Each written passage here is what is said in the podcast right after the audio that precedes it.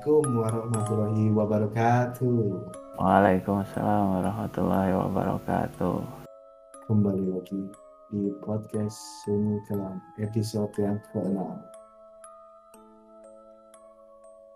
Jadi di episode eh kita kemarin salah ini ya, salah salah apa ngomong episode ya. Harusnya kemarin episode 5 tapi kita kemarin ngomongnya itu episode ke-6 ya tuh ya.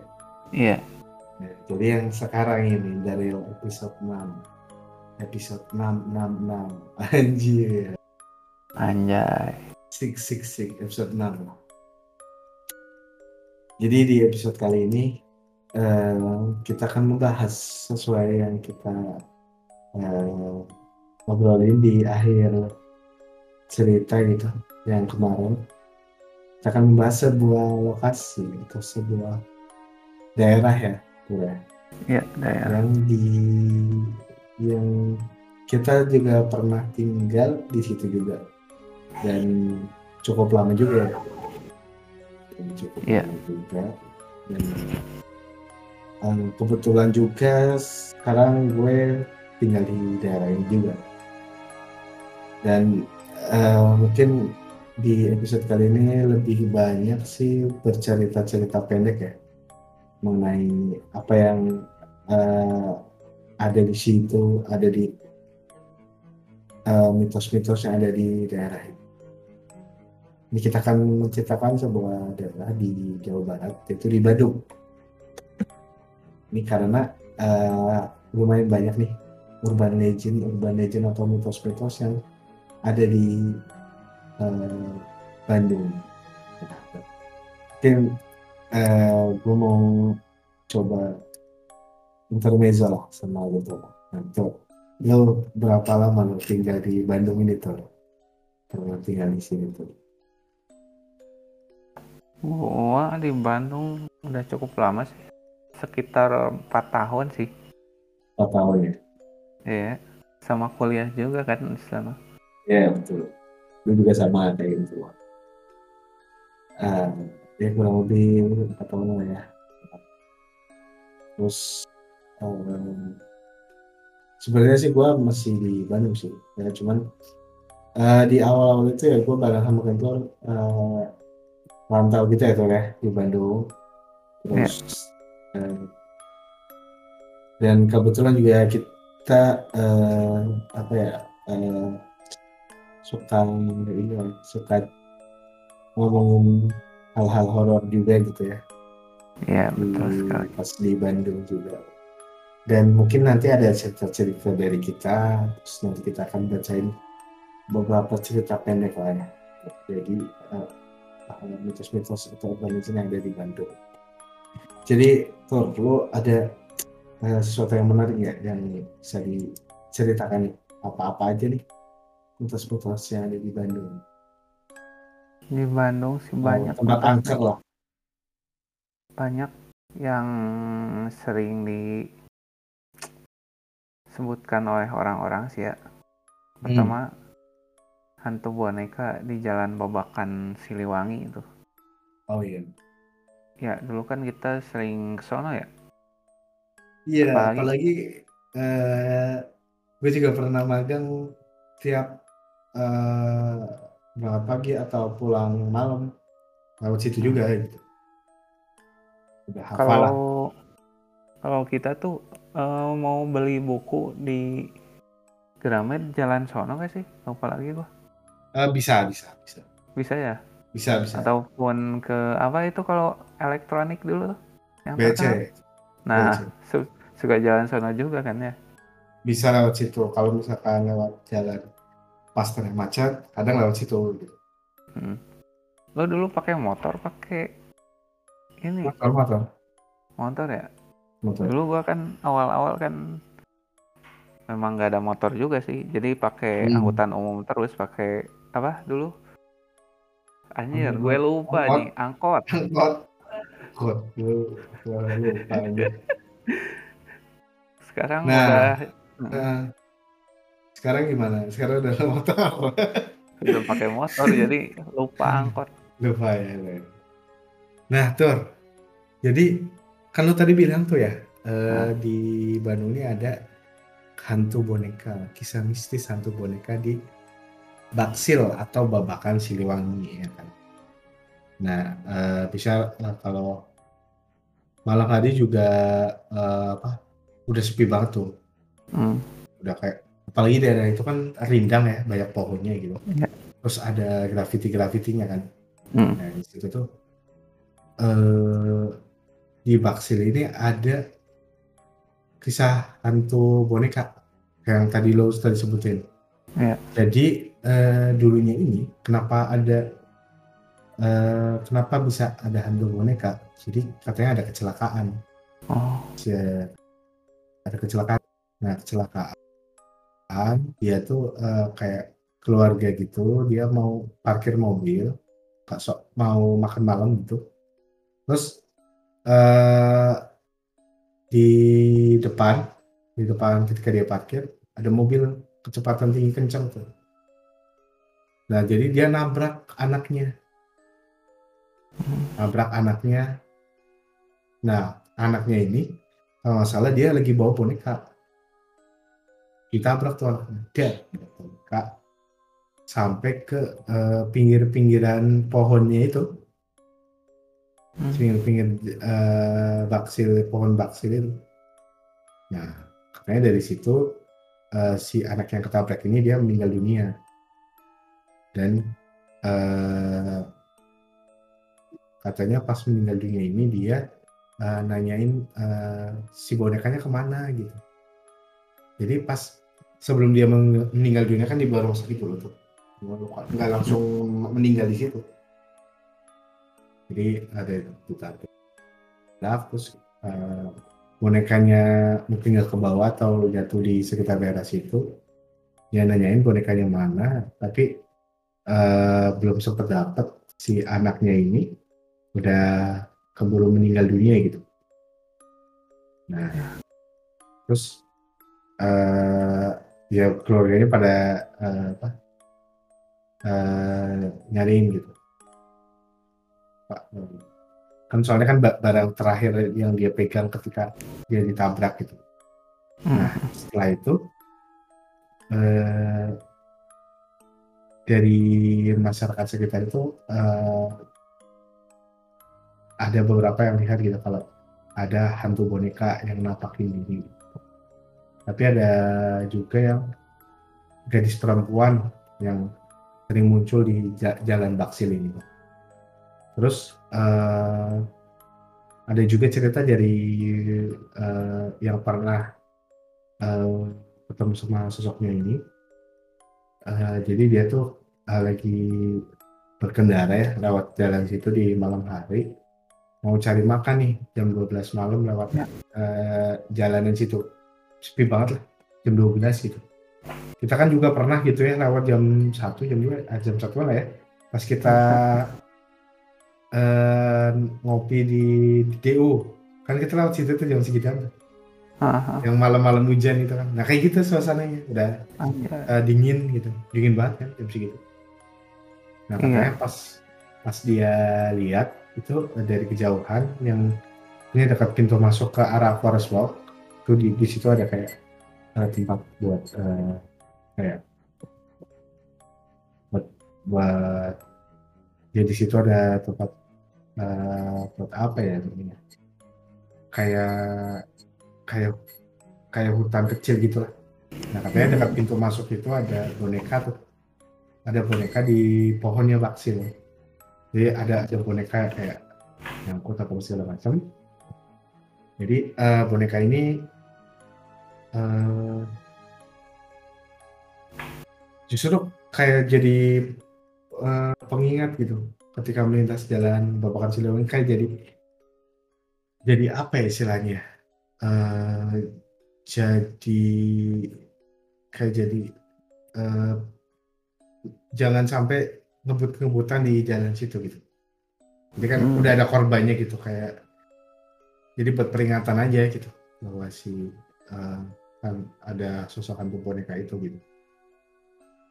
Jadi eh, kan soalnya kan dari kalau misalkan dari arah apa? Misalkan kita dari arah mana tuh Setiabudi ya Cuman kalau mau ke bawah itu kan turun ya Iya, turun. kan dari lampu merah itu kan turun nah itu kan kenceng gitu ya jadi eh, eh, agak ngeri juga sih gitu sih kalau dari cerita yang ah, di hantu boneka itu ya? Gitu tuh. Dan ini tahun 1981 Udah lama banget aja. lama banget. Kayaknya kalau hidup itu udah udah udah berapa? Udah bapak-bapak kayaknya tentunya. Gaya, bukan bawa apa ini kan gadis kecil gila Oh iya udah. Ibu lah. Tante-tante. nah apalagi tuh? Lagi nggak Ada tuh, ada lagi nih. Eh, hantu garasi nih. Nah yang ini gua belum tahu nih. Hantu garasi di antara Jalan Dago dan Dagoda yang Sumbi lah. hmm iya iya iya di eh, Jalan Dayak Sumbi setahu gue sih dekat-dekat Baksil juga sih yang Masih mau dekat juga. eh, iya. Dayang Sumbi itu kalau nggak salah itu yang mau ke eh, arah apa tuh ya? Pokoknya di Taman Sari dah daerah-daerah Taman Sari itu. Masih dekat. Masih Dekat dengan apa? Baksil. Dekat-dekat UTB lah Dayang Sumbi. Daerah Taman Sari itu cuman eh, ya itu tadi apa tuh? Ada garasi ya di garasi. Jadi kayak ada rumah gitu tapi nggak pernah ditutup ya. Terus Hmm, ada kayak penampakan anak-anak juga yang kayak marah-marah gitu. Asli. gitu tuh. Tapi apalagi tuh selain itu? Ah. apa? Eh, yang itu jarang dengar sih yang ini. ya jangan denger ya Yang terus kemudian ada SMA 5 sama SMA 3 Bandung katanya. Yang dulu namanya Hugburger School. Ini benar Nah. nggak bacanya? Hug Burger School ya itulah ya kayak sekolah Belanda ini ya Iya. Kayaknya peninggalan sih. itu Nah, ada apa tuh di situ tuh? Selain yang terkenal itu kan NC. Kenal Hmm. tuh di situ tuh. Nah. Jadi, eh, lu pernah dengar gak apa mitos-mitos NC ini? Aku belum pernah sih. Cuma aku ke sana pernah sih. Ngapain? pas ini. eh dulu kan gue ikutan Merpati Putih kan UKM. Hmm, Di ujinya ke sono aja. Anjir serius malam-malam. Enggak, siang-siang matahin pernah. Cuma di sono memang lokasinya gede sih. Gede, gede dan kayak apa ya? Bangunannya kayak sigerong apa? Gedung gede. Jadi kayaknya Hmm, kalau Belanda malam, ya? Hmm. kayaknya kalau malam tuh seram ya. Iya. Ini kan di daerah Sumur Bandung ya. Dekat-dekat itu mah daerah ngeri cuy. Daerah-daerah Taman Maluku, lu tahu nggak yang itu? Ada ta patung patung apa? Eh, Taman Maluku tuh ngeri anjir. Ada patung pastor Belanda di situ cuy. Yang katanya bisa bisa HC. Beli- Oh. HC. melihat Verbarak apa sih Iya. namanya? Ya, Gue nggak tahu. Ada mungkin daerah situ mah ngeri cuy. Gue akuin lah, gue pernah ke sana. Malam-malam. Maluku. Gue belum pernah aja ke Taman Maluku. Ah, lu mah di Bandung cuma ngokos mulu sih. Ntar, Ya, Taman? Maluku teh di mana sih? Anda tahu Saparua Kalau dari? B, kalau dari BIP dia belok kiri bisa. Oh di di jalan ini bukan? Yang setiap pagi nih suka ada. Dulu kita kalau pas ini nih apa Ada proyekan, proyekan kan kita pusing tuh terus lari-lari di apa? Bukan itu mah gazebo anjir. Oh sih buat gimana sih lu? Pengetahuan lu udah lupa kayaknya. Gazebo itu ya lupa lupa lupa sorry ini mah di ini Siliwangi stadion Siliwangi dekat. Di jalan apa ya? Jalan Belitung. Di situ kan nama-nama jalannya itu kan ada jalan Belitung ada jalan Bali jalan Sumbawa jalan Seram eh, jalan Aceh jalan-jalan ini di eh, pulau-pulau di Indonesia. Jalan Manado jalan Jawa bahkan cuy gitu tuh. Nah kalau SMA 5 nih eh, mitos yang paling kuat itu eh, salah satunya adalah ada hantu Nancy. Dan hantu Nancy ini eh, pernah difilmin kalau nggak salah. Cuman eh, apa ya gue lupa sih nama filmnya apa ya.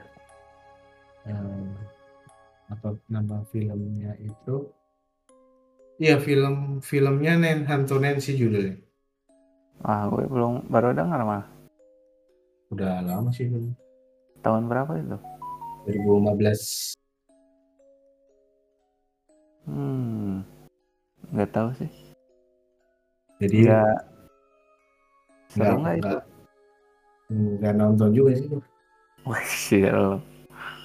Nggak nggak tahu aja. Jadi jadi kalau yang di SMA 3 sama SMA 5 ini kenapa sih kayak ini eh, orang eh, cerita tentang SMA 3 sama SMA 5 ini selalu dengan ada, ada hubungannya dengan Nancy. Jadi yang tadi di eh, kasih tahu bentor kan dulunya ini namanya Hog Burger School gitu. Sekolahnya kalau dilihat sih kayak udah banget ya kayak zaman Belanda gitu ya. Hah? Terus eh, katanya eh, Nancy ini kayak makhluk halus menunggu sekolah hingga sekarang gitu. Jadi emang ada. Jadi Nancy ini eh, apa? eh, kayak eh, noni Belanda gitu lah, kayak keturunan Belanda. Terus eh, jadi dia tuh eh, s- budaya Belanda lah. Eh, dia tuh meninggal, sempat meninggal juga karena bunuh diri. Jadi di dekat aula sekolah itu kayak bunuh diri. Alasannya sih eh, kayak hubungan asmaranya dia direstui sama orang tuanya. Terus eh, tahun 98, 19, 1989 Hmm. ini eh, katanya ada kisah juga eh, guru SMA 5 Bandung ini melihat penampakan Nancy gitu. Aja. Jadi si ibu guru ini si ibu guru ini eh, lagi di sekolah terus pengen jem, eh, pengen dijemput sama si anaknya katanya muncul penampakan Nancy soalnya eh, si, si ini mau ha- eh, menghampiri guru ya. Terus si gurunya langsung pingsan gitu. Pra- perawakannya udah ngeri gitu ya. Nah terus ada banyak versi juga yang diceritain tuh tentang Nancy terus ada katanya anak eh, sekolah SMA itu angkatan 91 eh, katanya yang lihat itu satu kelas. Hmm. jadi ceritanya ini eh, di sekolah itu eh, lagi jam eh, mengajarnya ini masuk siang. Jadi eh, masuk kalau masuk siang kan eh, banyak kelas yang kosong ya. Jadi nggak semua full gitu. Eh, si siswa-siswi ini pindah ke ruang kelas yang ada di lantai atas gitu. Supaya si gurunya ini nggak bingung eh, nyari ruangannya memang di atas udah di atas. Jadi ya eh, cuman ada beberapa kelas aja sih nggak banyak gitu. terus eh, akhirnya eh, setelah uh, setengah jam jadi si gurunya ini nggak datang-datang ke kelasnya itu kan terus ketua kelasnya tuh turun gitu kayak sama uh, mau ngasih tahu nih kok nggak masuk masuk ya gini kalau Aing jadi ketua kelas mah ngapain anjir turun mending kelas kosong ya Iya. udah biarin aja gitu. nah terus uh, berapa lama si guru ini datang tapi wajahnya udah kesel gitu udah marah gitu sama Iya. guru-guru lainnya terus si guru itu si yang tadi dicariin saat dia datang-datang dia mendamprat sekelas karena setengah jam si guru ini udah nyari-nyari ke atas nggak ketemu-ketemu. Jadi antara si kelas ini nggak ada guru setengah jam. Nah si guru ini tuh nyari kelas ini di atas karena ngomongnya di atas kan. Jadi nggak ada kelas lain selain kelas ini gitu. Jadi nggak nemu-nemu jadi saling nggak ketemu gitu Anjay. Gila nggak tuh? Terus Nggak ya tahu. udah eh, di dalam kelas itu ada 40 murid gitu. Kebingungan semua. Nah, kenapa? Eh, karena ya dia semua murid itu nungguin di dalam kelas gitu. Hmm. Nah, terus eh, apa eh, si gurunya kayak aduh saya juga nyari-nyari eh, nggak ketemu-ketemu juga. Terus eh, ada juga. Jadi siapa nih yang salah gitu? Nah pertanyaannya antara si mata sama telinga gurunya ini yang ditutup oleh makhluk gaib atau si murid-murid ini semua yang ditutup gitu. Ini kayak wah aneh gitu. terus ada juga eh, jadi di sekolah ini ada kuncen ya, kayak lu Kayak, buka kayak lu satpam patroli malam ya. jadi kayak Ah. istilahnya dia tahu tahu semualah apa yang ada di sekolah itu pasti ada kan kayak di kampus Hmm. pun pasti ada yang tahu seluk beluk apa ada yang ada di kampus atau apa aja yang ada di sekolah gitu. Nah ini di sekolah SMA 5 Bandung ada yang namanya Mang Uca pengurus sekolah yang sekaligus merupakan kuncen. Nah Hmm. eh, jadi ada cerita juga tuh di sekolah itu ketika eh, angkatan 92 1992 mau ngadain eh, acara pramuka. Acara pramuka ini biasanya kan eh, apa ya namanya? eh, ada acara-acara malam gitu ya, kayak julid malam, eh, bangun malam-malam api unggun lah segala macam gitu ya. Nah acaranya tuh di sekolah itu juga kayak Ah. Anjir kata kan ini cerita udah tahun-tahun ya maksudnya udah banyak juga saksinya gitu mah kok masih berani gitu ya di tempat itu gitu ya maksudnya apalagi malam gitu Hmm. nah eh, akhirnya si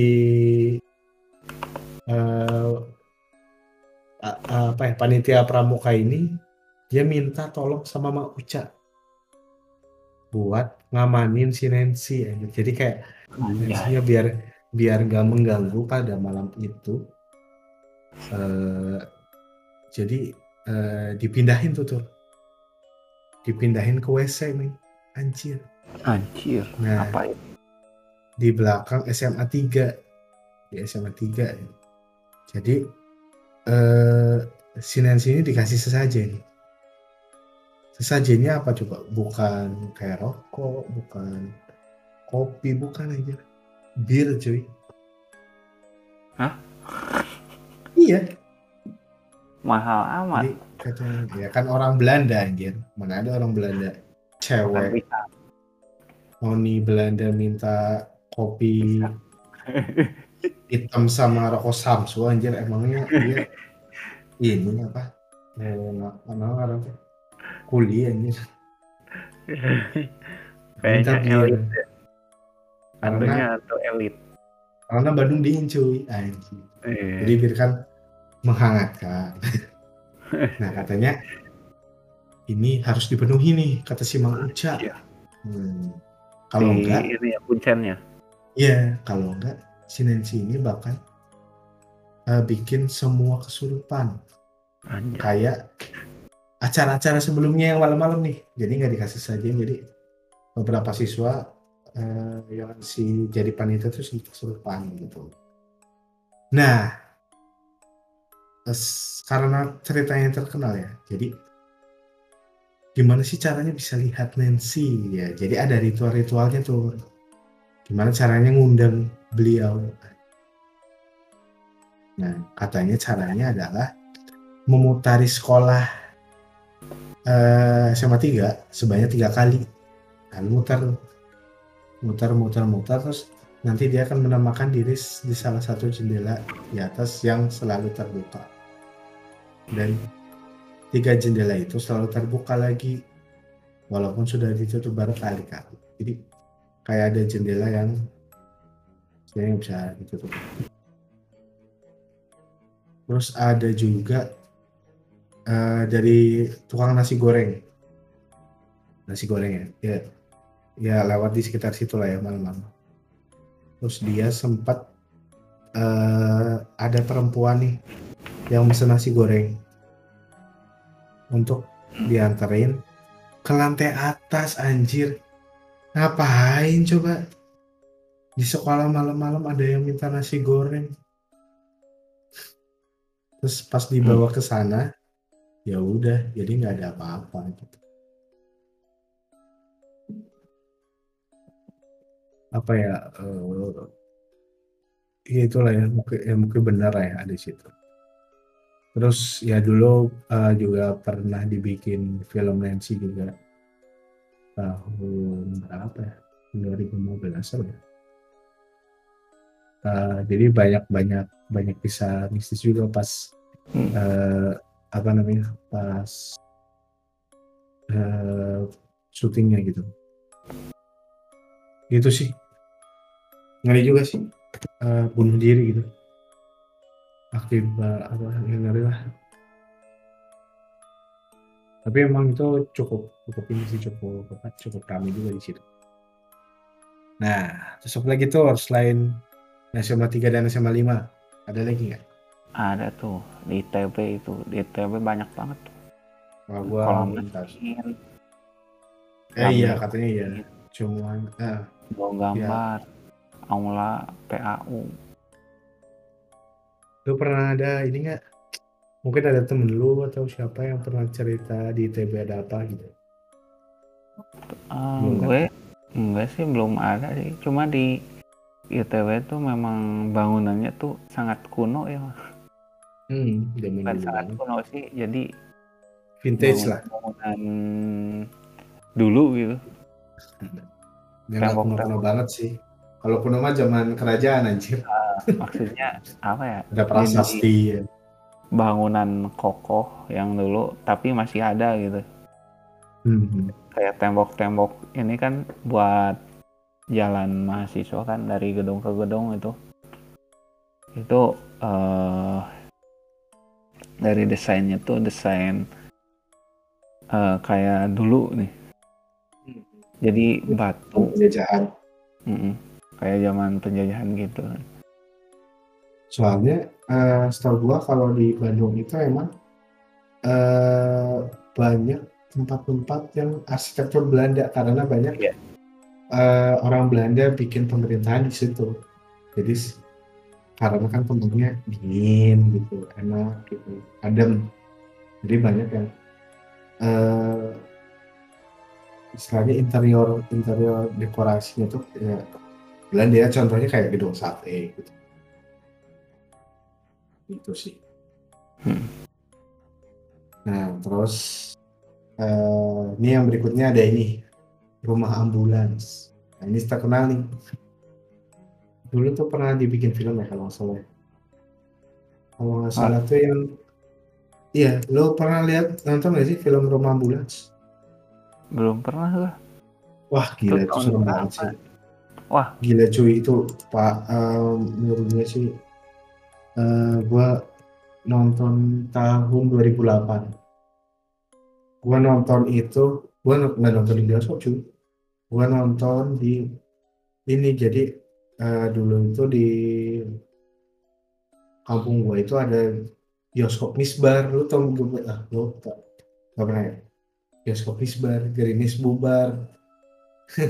uh, Jadi eh, di lapangan gitu, eh, ya, ya, oh, bikin ya, ya. bikin layar tancap lah istilahnya ya, layar tancap. Nah, nampilin film-film ini, film-film Indonesia. Nah, itu di sekitar tahun 2009-2010. Nah, filmnya itu Hantu Ambulan.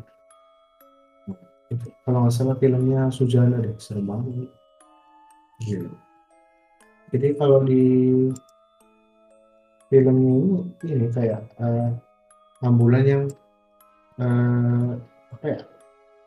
Uh, jadi kayak nggak ada nggak ada nggak ada yang nyetir dia jalan-jalan sendiri. Terus ambulannya ini uh, selalu ada di rumah itu di daerah situ Bahu Reksa. Jadi kayak udah dipindahin dia ke situ lagi, ini ke situ lagi. Itu sih. Berarti lo gak pernah dengar ya mitos ini? Gak pernah sih kalau itu rumah ambulan. Nah. Tapi ada ini sih ada cerita ini gue baca. Jadi uh, desas-desus Gimana tuh? yang muncul nih. Ini uh, kan rumah ambulan ini bekas kos ini merupakan tempat prostitusi. Nah, hantu ambulan Hmm, adalah alibi untuk mengelabui warga. Jadi bener. doang katanya. jadi, Jadi biar takut gitu sana. oh biar si Dah. nggak ada prostitusi lagi gitu. Nutupin bau-bau prostitusi dengan cerita mistis tau nggak lo? Oh anjir. Oh berarti kayak mitos aja gitu ya? Eh, mitos jadi biar oh itu eh itu rumah agak hantu loh jangan deket-deket ke sana Nah, padahal kan biar orang lain jadi ngejauh nah yang niat jelek digerebek. eh, eh, nah kayak gitu aja Ya ya. Nah selain di rumah ambulans di Jalan Bahu Reksa juga ada juga gereja tua di Pasteur. Ah, ini mah epic banget sih. Lo udah pernah lihat kan? Pasti kan Gue pasti dari- lihat sih. dari luar sih pernah sih lihat. Cuman untuk masuk ke dalam belum pernah. Iya, jadi Ini- gue pernah juga miseng aja gitu. Hmm. masuk gang-gang wah gila pusing gue masuknya. Terus eh, ada gurita raksasa dan kabarnya juga jadi gereja setan. Hmm. jadi ini juga nggak tahu yang kebenarannya gimana gitu ya mungkin Iya. bisa benar atau bisa juga eh, orang suka gurita gitu ya udah pasang aja di rumahnya nggak tahu sih kebenarannya seperti apa. ya gue Terus ada gimana tuh? thread ini nih mau gue bacain nggak tentang rumah Boleh gurita singkat aja. ya singkat jadi si rumah gurita Bandung ini jadi lokasi aku udah tahu rumah gurita ini dari pas kecil masih bayi. Emang sering ke daerah itu waktu SD karena rumah saudara yang dekat banget sama lokasi gurita ini. Jadi ya sering Hmm. dengar-dengar saudara ataupun teman-teman yang sering ikut main ke rumah. Rumah ini dikelilingi sama tukang tembok yang tinggi banget dan hanya ada satu pagar besi terbuat buat masuk ke dalamnya. Jadi ya sangat tertutup gitu. Banyak banget mitos-mitos atau gosip tentang rumah ini, mulai dari gereja sesat, sekte seks bebas dan juga tempat perjudian. Dan katanya patung gurita itu hanya sekedar dekorasi biasa saja untuk tempat penampungan air karena di dalam kepala gurita tersebut disimuat sebuah toran besar. Namun karena kesan rumah yang kurang terawat, jadi sangat terkesan horor. Di balik semua cerita horornya, memang patung gurita ini menurut saya pribadi memiliki nilai seni yang sangat tinggi. Karena bagaimana pengerjaannya yang begitu rumit dan teliti untuk membuat sebuah patung yang sangat besar di atap rumah tersebut. Oke, kita bahas satu satu mitos teori yang melekat pada rumah ini. Yang pertama, sebagai gereja sesat. Kenapa bisa sampai disebut begitu? Karena rumah ini bernomor 666 tuh. Waduh. Yang uh, yang saat era kaitannya yang sangat erat kaitannya. Erat. Era. Era. Tak era kau. Erat kau. Tandai kau. sangat erat kaitannya dengan sekte penyembah hmm. setan dan memicu para warga untuk berasumsi demikian. Dan katanya, untuk masuk ke dalam sekte tersebut, mereka harus menusukkan jarum ke dalam jari-jari mereka. Dan ada juga yang menyebutkan cara lainnya adalah dengan cara meminum darah bayi hasil aborsi. Wow. Teori uh, ada lagi teori yang kedua adalah sebagai tempat sekte seks bebas yang membuat akhirnya dari kepolisian tempat melakukan pemeriksaan pada rumah tersebut. Tetapi mereka tidak menemukan bukti apa pun yang menyambung pada teori ini. Jadi ya ini mungkin teori paling susah untuk percaya. Nah, teori yang ketiga adalah sebagai tempat perjudian karena semua kaca rumah tersebut bergambarkan kartu-kartu seperti king, queen, jack, dan as. Jadi warga sekitar mempercayai adanya hal tersebut. Sebenarnya sudah beberapa kali ada wartawan TV nasional yang datang untuk menanyakan hal hal ini. Menurut narasumber, rumah ini dibangun pada tahun 1980-an. Wah, lama. Mhm. Dan sering ditinggal pergi pemiliknya ke Jakarta. Jadi rumah terlihat sepi dan tidak terurus. Ini foto lain dari kalau rumah tersebut dilihat dari kejauhan ya sih. Rumah putih gitu. Ada patung nih gurita atasnya. Dan menurut pengalaman sendiri yang dulu sering berada di sekitar sana, memang kalau siang hari jarang sekali ada aktivitas di rumah rumah tersebut.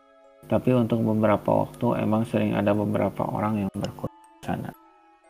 Emang kalau dilihat sekilas, rumah ini creepy banget karena desainnya, tapi dibalik semua itu, sampai sekarang masih banyak teori yang muncul di masyarakat.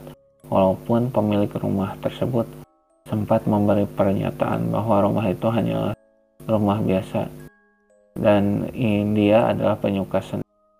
Kalian orang Bandung punya pengalaman lain tentang rumah ini? Ada pengalaman lain nggak Pak tentang si rumah? ini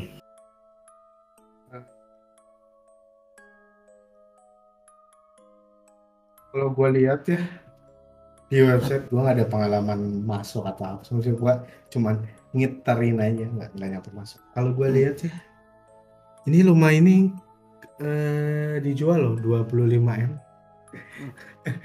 kalau gue lihat di di internet ya tapi yeah. gue lihat di dalamnya nih yeah arsitekturnya dia uh, ada yang bagus banget sih. Uh, ada kolam renangnya juga kan.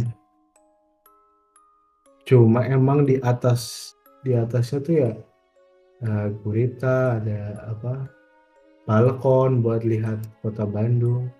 Terus di dalamnya tuh banyak banyak apa namanya lukisan-lukisan Yesus Kristus, Kristi, Kristen gitu, tentang Kristen gitu. Lo lihat di mana? Ada ada di Google.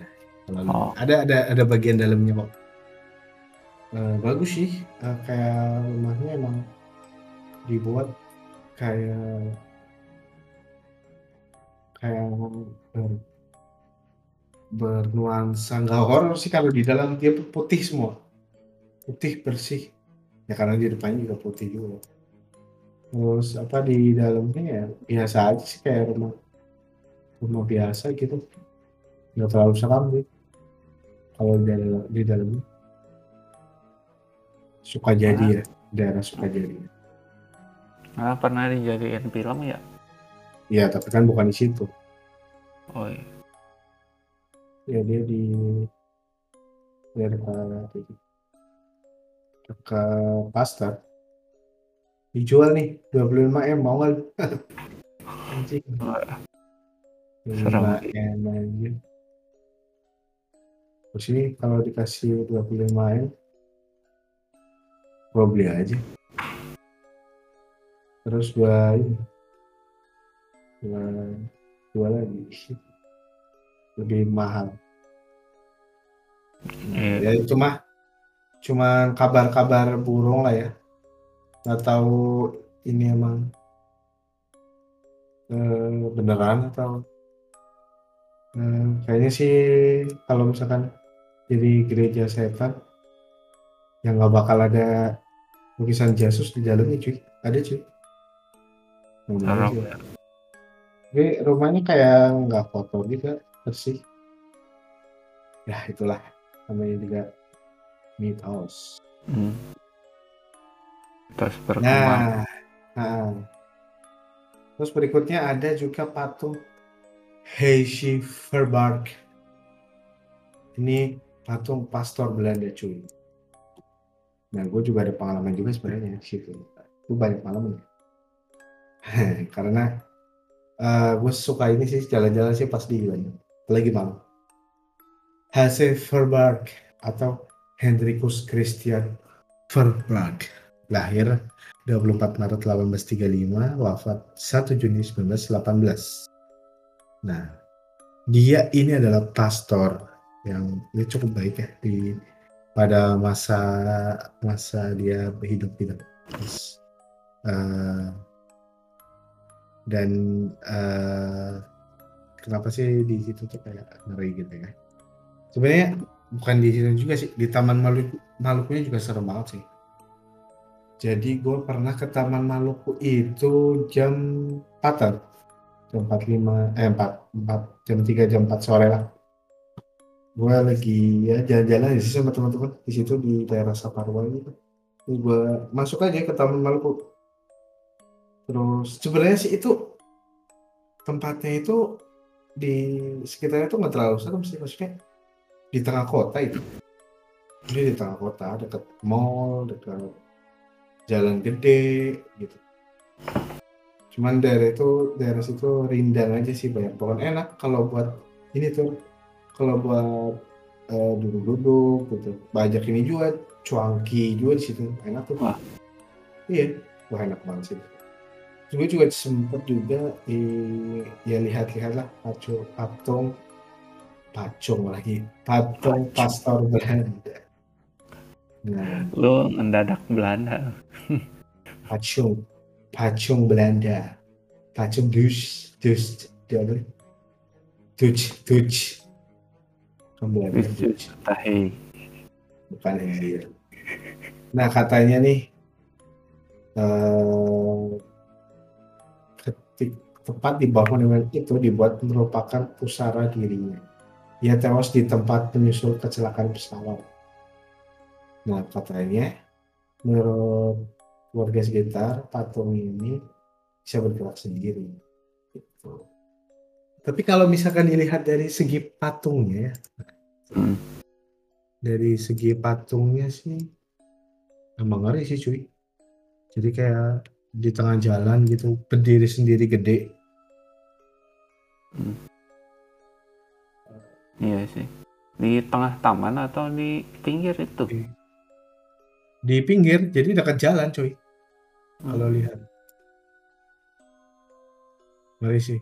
Ya kalau gua ke situ eh, ini udah lama banget sih. Eh, dia meninggalnya di Aceh. kan. Oh, di ini ya. Di pesawat Hmm. kayaknya. Hmm.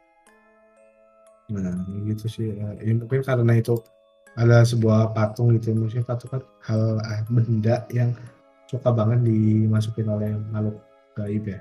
Maksudnya buat ya buat Ya. itu aja buat buat dia bersemayam gitu ya. Karena kan Hmm. eh, apa eh, benda-benda yang menyerupai manusia gitu Iya. yang mati gitu kan suka gitu ya suka di eh suka di ya dibuat lah. pisang atau apalah ya.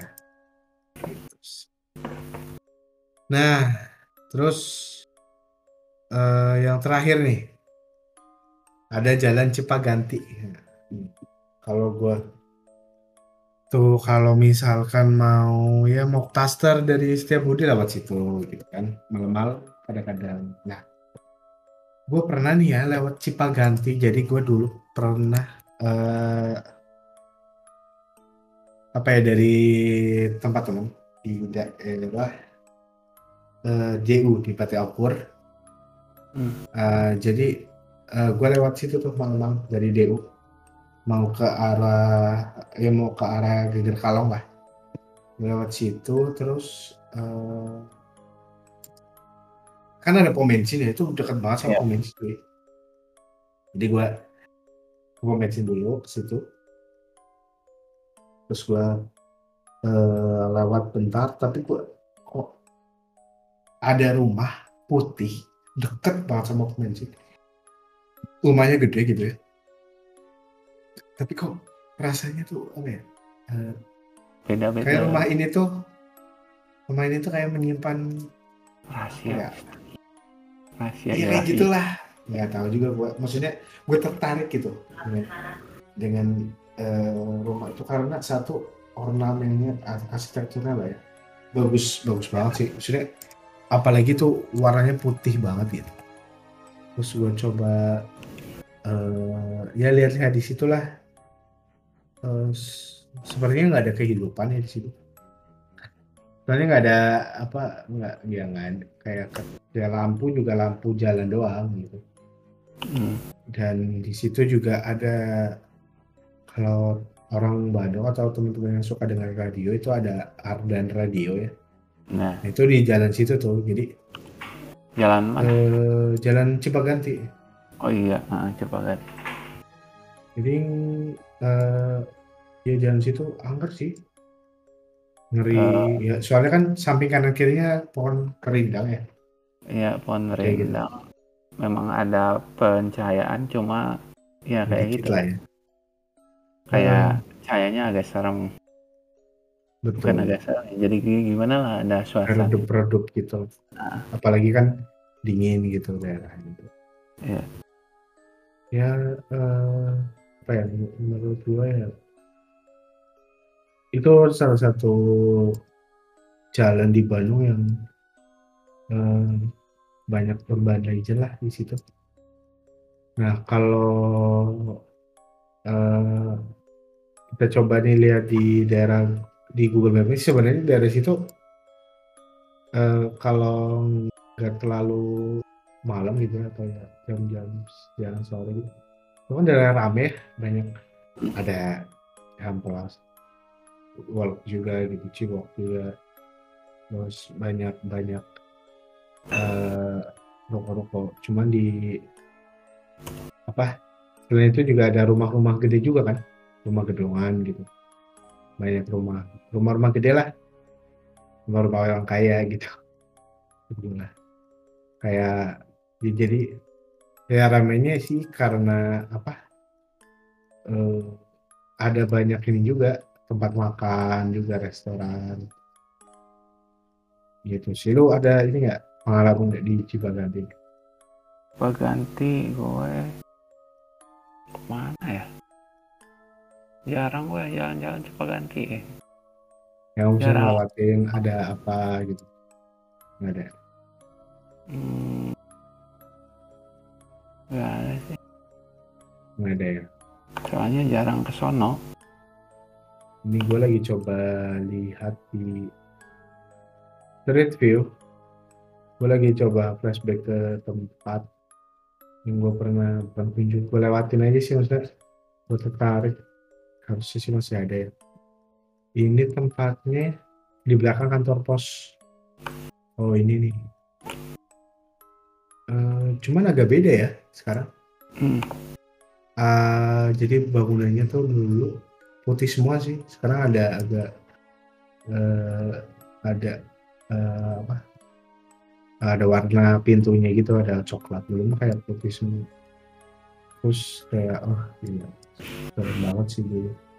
2014an lah gua coba eh situ. Gitu. terus di coba ganti ini mitosnya adalah eh, ada jagoannya ada jawara ya di daerah Sembut yang katanya meninggal sampai kepalanya terputus nih Hmm. dan kalau misalkan lewat Cipaganti hati-hati. Dan kalau nabrak sesuatu eh lebih baik sih jangan berhenti gitu. Karena bisa jadi itu kepalanya sang jawara ih ngeri deh. Ngeri ngeri. Nah itu guys kalau cerita-cerita yang ada di Bandung ya kalau Legend nah sekarang adalah cerita eh, kejadian-kejadian yang pernah kita alami di Bandung Gimana Nah. dari gua dulu ya Tore? ya silakan Gue gue lumayan banyak sih cerita juga dari gua juga juga pernah gitu.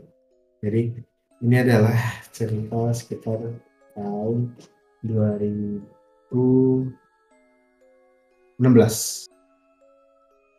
2016 di situ gua posisinya lagi jadi panitia ospek jurusan. Hmm, Di ospek jurusan di situ eh,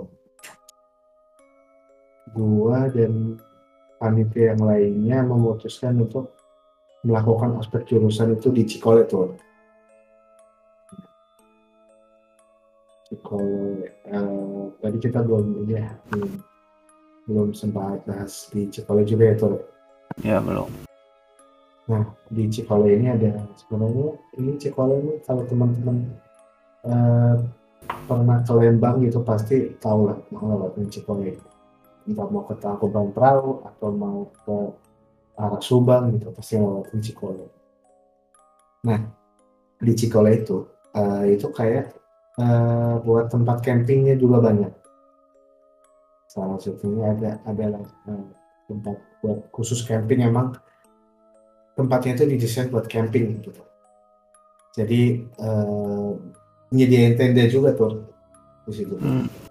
Hmm, Tapi pada saat acara itu, acara ospek itu kita minjem tenda eh, di Cimahi, jadi bukan di situ.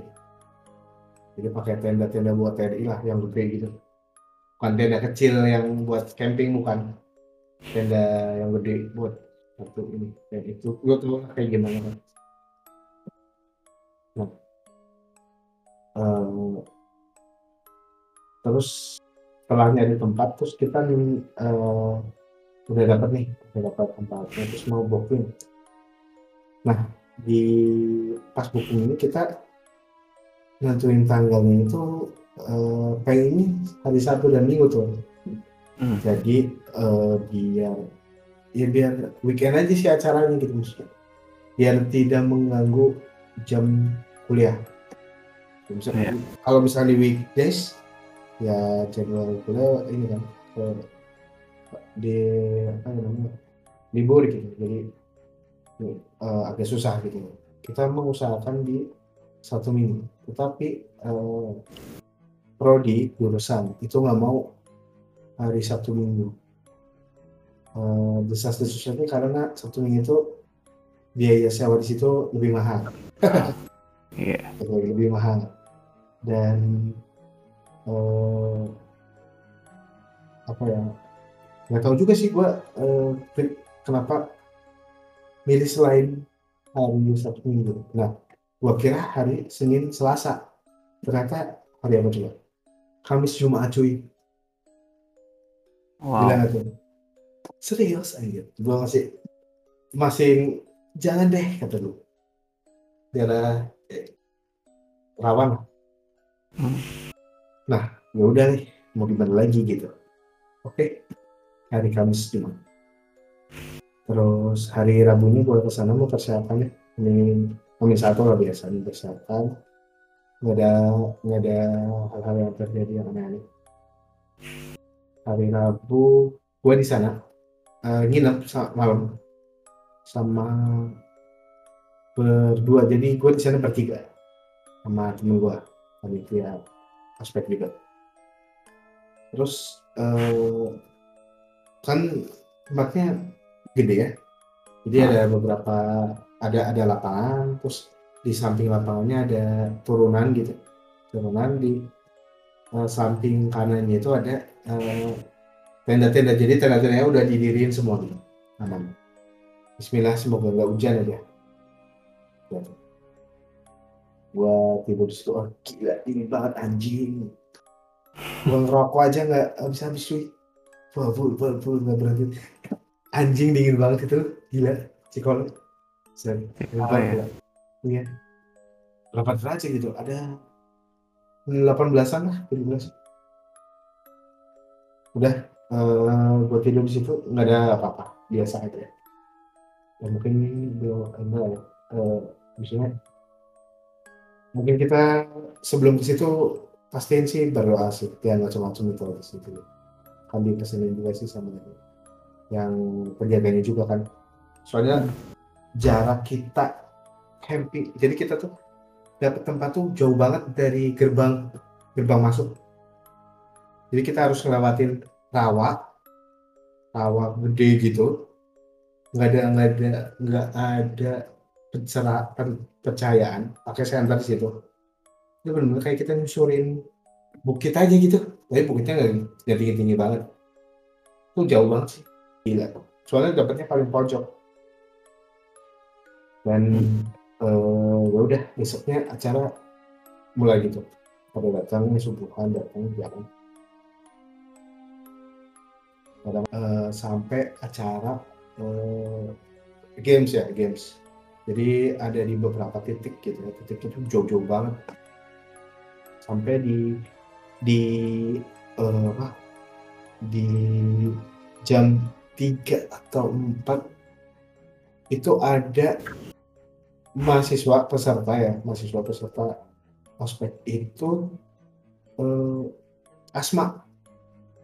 Hmm. asma. Sampai mau wah udah udah. Udah nggak kuat dia lah udah. Ah udah ngap gitu lah. Sebelumnya emang dia ada ada kayaknya ada ada riwayat penyakit asma gitu. Padahal nggak nggak dibolehin ikut tapi dia tetap mau ikut. Ya udah akhirnya. Itu kita gotong cuy dari atas sampai wah jauh banget anjir itu. Jadi tempat gamesnya tuh jauh dari dari ini dari tenda gitu. Ya udah. Kita nggak usah bawa ke tenda deh kita lebih jauh lagi ke arah keluar. Ya udah kita bawa keluar aja. Kita bawa keluar. Jadi biar biar agak agaknya di kita bawa ke ruangan aja. Jangan di tenda gitu karena tenda kan masih ada space nya gede ya. Jadi dinginnya tuh masih terasa jadi kita bawa ke ruangan aja. Oke cara beres jam maghriban udah deh pada pada apa namanya? Pada istirahat istirahat dulu lah makan segala macam. Eh, terus ada korlap juga nanya ini barang eh, buat games ini udah diambil semua belum? Terus dicek kan oh ada yang ketinggalan cuy. Ada yang ketinggalan tuh itu di pos berapa? Pos 4 atau pos 3 gue lupa aduh. Udah jam itu baru dikasih tahunya itu jam 8 malam aja. Baru kita ngecek barangnya itu. Kan barangnya ada yang pinjaman ya masa? Ya, nah, ditinggalin begitu saja. Ya udah gua sama Korlap itu eh, bantuin deh gua ke sana jadi gua eh, kayak apa ya istilahnya di situ kayak jadi eh, tangan kanannya Korlapnya lah istilahnya. Jadi kalau dia ada butuh bantuan pasti sama gua gitu. Nggak mungkin sendiri. Kalau misalkan butuh bantuan sendiri ya dia apa enggak? Nggak ada teman ya pasti gua. Ya udah. Oke. Kita mencari. Malam-malam jam 8 menyusuri itu bukit-bukit itu melewati rawa anjir. Jadi ke arah gamesnya tur. Jadi jalan itu jalan dibikin sendiri tur. Tau gak sih kayak ngebabatin pinggir-pinggiran itu tur? Tau gak lo yang ngebabatin apa? Eh kayak semak-semak kecil gitu. Nah gitu sih. Waduh lo di mute ya? Aduh kacau Gimana nih Tur? Oh sorry sorry sorry sorry. Waduh. itu ya, gamesnya ngarit atau apa? Enggak, jadi kita mau ngambil gamesnya memang biasa kayak games tebak-tebakan apa uh, games coret-coretan gitulah pokoknya ah. memecahkan masalah di di tempat-tempat itu jadi cara kita mau ke tempat games itu jadi buka lahan buka jalan sendiri bukan jalan yang udah disediain gitu. Kan susah ya ke sana lagi ya. Maksudnya gue cuma berdua doang buka jalan. Ah anjir buka jalan lagi deh. Jadi kayak jalannya tuh jalan semak-semak gitu loh tuh ah. bukan jalan dibikin orang gitu. Sana jam 8 sampai sana jam kurang lebih 40 menitan lah. Nyampe ke pos itu. Itu jalanan nanjak dan licin hmm. benar-benar hutan pinus kan di sana. Udah di situ. Uh, untung aja masih ada. Untung aja masih ada. Udah kita balik. Di di apa? Temen gue yang kuat nih uh, tiba-tiba merinding cuy. Merinding hmm. aja kok gue merinding ya? Lewat lewat uh, pokoknya pohon-pohon gitu gue merinding kan gue merinding sih tapi gue merinding dingin doang gitu. Oh iya. merokok gitu ya. Dia merindingnya beda anjir. Anjir. Dia merinding kayaknya nah, bukan merinding beda gue merinding ah gila deh nggak nggak enak. Tiba-tiba ada aja. Tapi nggak ada angin. Gue mah merindingnya merinding dingin aja gitu. Terus tiba-tiba habis itu ada suara cekikan dari jauh cuy. Anjir. Lu bayangin ya di tengah hutan pinus gitu ada suara cekikan dari jauh Wah mati. Gua mana gue tahu kalau Ceki Kanca itu deket lagi. Iya. Uh, gue baca-baca terus baca-baca doa, tapi kita jangan sampai lari karena kita gelap. Pen center cuma satu. Kita nggak tahu di bawah itu bisa aja jurang, bisa aja uh, masuk apa semak-semak gitu dan jalanan licin gitu. Wah gila ya. Udah bismillah bismillah udah jalan. Udah di sana alhamdulillah deh pada apa-apa. Masih malam itu. Setelah gue itu ya udah kita nggak usah kasih tahu siapa-siapa lah ya sama yang lain gitu. Udah habis itu uh, udah weh gue uh, bantuin kerjaan yang lain lah. Peralatan orang peralatan bantuin tenda gitu. Terus jam sekitar jam 11 jam 12an gue dipanggil sama orang peralatan ke gerbang. Jadi ada ada ada apa? Ada peralatan lagi yang baru buat besok, buat hari Jumatnya. Ya udah, uh, eh, gue, oke gue ke sana.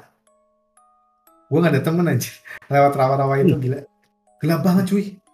Jadi kalau misalkan mau ke gerbang, gerbang masuk itu ya, ya, ya pokoknya parkir mobil dan segala macam, hmm. harus lewatin rawa, melewati daerah sepi lah kayak apa ya istilahnya kayak kayak pepohonan gitu. Pokoknya sepi banget. Harus pakai senter. Nggak ada pencerahan. Ya udah gue ke sana. Nggak apa-apa. Sama sana.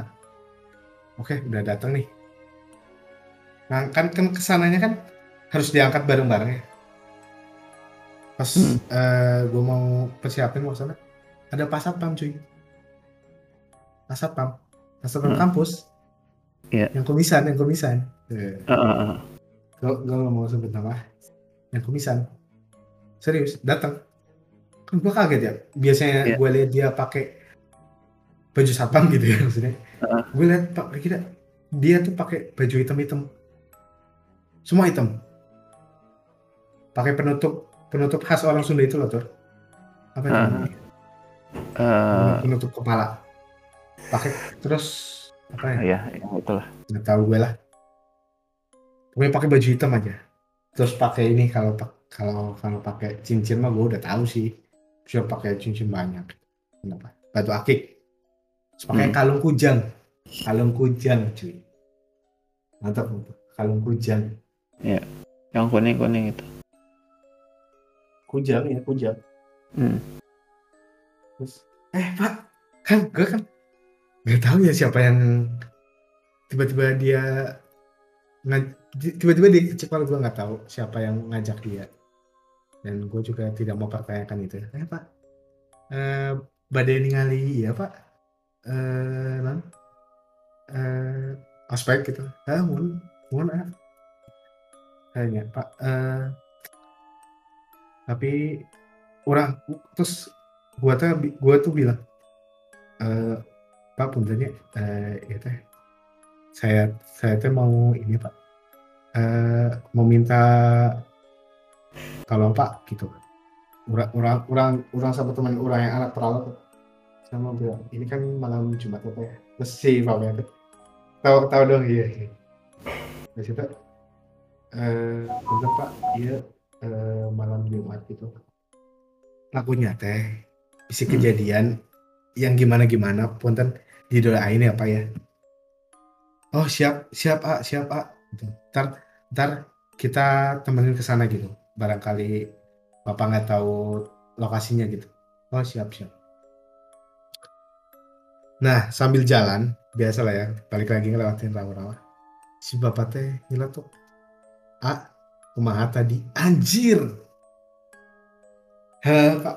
Hmm. eh, iya pak tadi saya teh sempat diganggu. Anjir gitu anjir. Heh, Ya. eh, yang penting teh doa weh doa. Jangan sok pral gitu gitu. Hmm. sini mah. Ah, siapa? Eh punten pak. Eh, kalau di sini teh yang paling apa ya eh, apa ya ada yang suka gangguin nggak pak di tempat ini Iya nanti ntar a- ntar lihat aja A- anjir. Kan ini sepanjang jalan penasaran ya now udah weh nyampe ke tempat tendanya gitu. Terus si bapaknya doa doa doa aja di situ. Hmm. terus doa, doa di situ terus. Em, ya orang juga ik- ik- ikut doain lah ya di sini. Soalnya itu udah jam 12-an lah jam satuan. Jadi di situ semua semua panitia sama mayoritas semua panitia sama semua peserta itu udah pada tidur tuh. Udah tenang tuh. Masa si bapak itu nggak nggak nggak tidur ya? Jam 12 jam satu. Karena emang Aing nggak bisa tidur aja jam segitu aja. Hmm. udah weh. doa alhamdulillah eh, lancar ya. Hmm. soalnya iya. Orang teh kayak sebelumnya teh kayak apa? Eh istilahnya teh flashback eh, flashback lah ya. Dejavu dejavu aja. Ya, Saya tahu dejavu dejavu jadi jam setelah games itu hujan gede tuh jam sore sampai sampai ketika kita mau ambil ketika gua sama temen gua mau ambil game tuh hujan gede. Jadi kayak jir dia kayak suasananya tuh kayak pas pisan kayak zaman kita Morris gitu. Jam segitu tuh udah hujan jam sore-sore kan ya? Dulu ya? Ya. jam sore-sore tuh udah hujan gitu. Pas mana malah tidur di iya aja. Masjid bangke kayak gitu sih. Jadi posisinya suasana kayak gitu sih. Udah akhirnya minta kayak maksudnya eh, doa bareng lah sama si bapak satpam ini satpam kampus. Udah udah habis itu eh, terus ke bawah ya. Ke bawah teh jadi ada kayak saung gitu Wak saung kecil gitu. Duduk-duduk aing sama peserta kalau eh si bapaknya eh ah insya Allah di sini aman. Ya. Terus eh, ah tahu nggak di belakang tenda paling terakhir ada apa dia tahu pak ada garis polisi. Ya kan? Ada garis polisi terus ya ada kan Nah, itu di belakangnya ada apa? Ada pohon nah itu teh sebelum itu ada yang gantung diri di belakang pohon itu di pohon itu. Kata aing anjir. Kata sama aing yang kalau huh di situ langsung rokok lagi. Huh ya udah ya. Bismillah semoga nggak ada apa-apa ya. Semoga aman malam-malam itu teh. Wah kita udah edan bisa game cing. Udah weh langsung. Eh yaudah eh ah, saya pamit ya. Bapak pakai motor eh pakai motor sendirian. Sendirian anjir. Iya. Anjir, dari kota ke, dari bawah ke Lembang. Jam bal- balik jam berapanya jam tigaan apa ya? Jam tiga pagi. Kata eh, pak di sini aja dulu pak sampai subuh. Ah enggak saya masih ada acara. Anjir, jam tiga ada acara naon Guys, ya udah anterin sampai parkiran udah balik. Guys, aing balik. Selang berapa lama teh? Kan aing mau tidur ya, maksudnya tidur-tidur santai gitu. Jadi aing tidurnya nggak di tenda, cuy. Aing nggak kebagian tempat di tenda. Jing tuh. Jadi tenda panitia sama peserta udah penuh semua. Karena pas malam Aing nganterin si bapak ke gerbang itu ada ini juga kakak tingkat juga yang datang ke situ Wak. Jadi kayak ya udah daripada pulang malam, pulang malam gitu ngeri ya dari Lembang ke kota Bandung gitu, agak jauh gitu apalagi jalannya eh, sepi. Jadi pada di situ semua jadi penuh. Ya udah Aing tidur sama temen Aing aja di di luar. Jadi tidurnya nggak di tenda, Hmm. di luar di lapangan gitu udah. Iya. Pak- Pakai iya pakai apa? Pakai matras. Dingin Yup. atau Dingin lah. banyak Gak angin. berapa lama. Iya. Apalagi habis hujan. Gak berapa lama hujan anjir. Anjir. Hujan, hujan terus. Jam tengah empatnya baru tuh acara api unggun. Berarti hujannya nggak lama sih, 20 menitan, 30 menit setengah jam. Eh, terus habis itu eh, acara jurit malam terus jangan jauh-jauh deh di sini aja jurit malamnya kan. Eh, apa eh, disaranin lah. Aman wa, alhamdulillah nggak ada kejadian apa-apa. Asli anjir. Nggak ada orang kesurupan. Ada sih sakit, cuman sakitnya yang asma aja. Bener-bener Hmm. aman, tentram, santai. Nggak ada apa-apa, cuman Aing sama temen Aing aja anjir yang diteror. bangsa. Ditanya panitia lain, aman kan? Aman. Cuman ada satu kakak tingkat yang datang ke situ lihat ular di belakang tenda. Nggak Ah.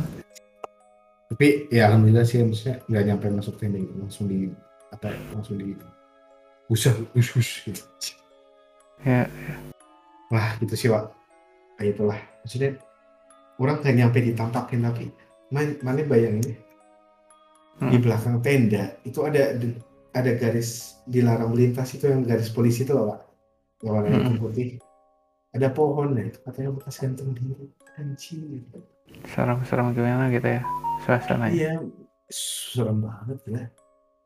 Alhamdulillah sih habis itu malam yang mencekam tapi tidak mencekam sih. Maksudnya mencekam secara suasana tapi eh, secara apa ya, secara visual juga serem secara tapi nggak nyampe benar-benar ada atau melewati atau tapi suara aja. Itu sih. Wah, wah, wah, mantap. Mantap wah ya wah. itu sih Eh, ya itu salah satu dari sekian ya mungkin kapan-kapan lah ya bisa diceritain lagi Itu salah satu lah kalau di Bandung kalau mana pak Lain di Bandung. Pernah sih. hmm apa tuh Cuma itu jelas terlihat jelas banget. Waduh. Bukan jelas banget lah. Jadi gue kan eh eh, abis pengajian tuh jam abis isa ya. hmm. Habis bisa pengajian biasa.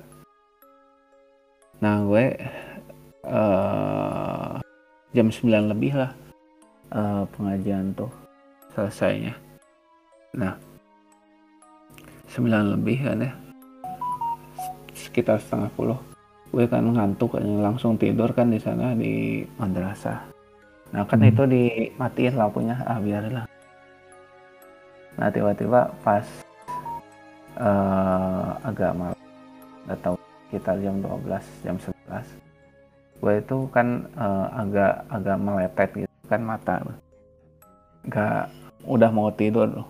Itu ada sosok yang itu lah nggak mau gue ceritain aja ya ya tante-tante K lah tante K tahu nggak lo Games K.